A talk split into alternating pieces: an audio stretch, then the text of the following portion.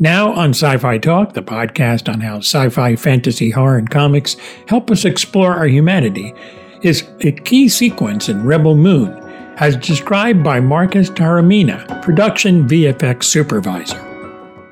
We did a lot of stunt viz uh, for the um, Harmada scene, the Spider Woman, Jena Malone Spider Woman. Wow, um, yeah.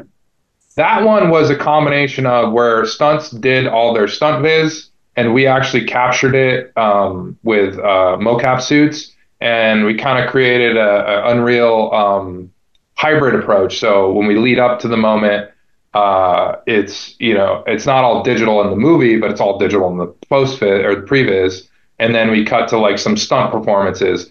The tricky one with that one was that we needed to figure out all the rigs that we needed to use because originally early on we talked about doing it all digital and i was like no like Jena's performance with Doona is too good. It's too rich. Like so, uh, you know, almost ninety percent of those shots in there are Jena's in situation performances.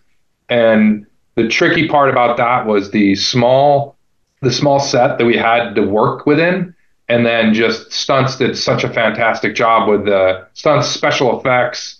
Um, Doona and Jena, for that matter, did such a great job uh, we had this big swivel rig. It was like a round rig that would go up and down, and Jena was tied to it. Basically, I had to pin her hips to a, a board so she could only move her upper body. Obviously, for me, that was important. Um, and the choreography of moving that with five stunt performers that also had noodles to act as the spider's legs and interact with Doona so Doona could block and then Jena's performance timed to that, and you know, three, two, one, hit the rig to go up. Like all that was a beautiful harmony um, together, and that's when when I got into post production, I was like, yeah, this works really well. We just have to execute technically and put our spider in there. Uh, and obviously on set, I was there going, no, no, no, you're going to be in the spider's legs over there. And I was like, what are you talking about? Was just trust me, like just you're going to be that.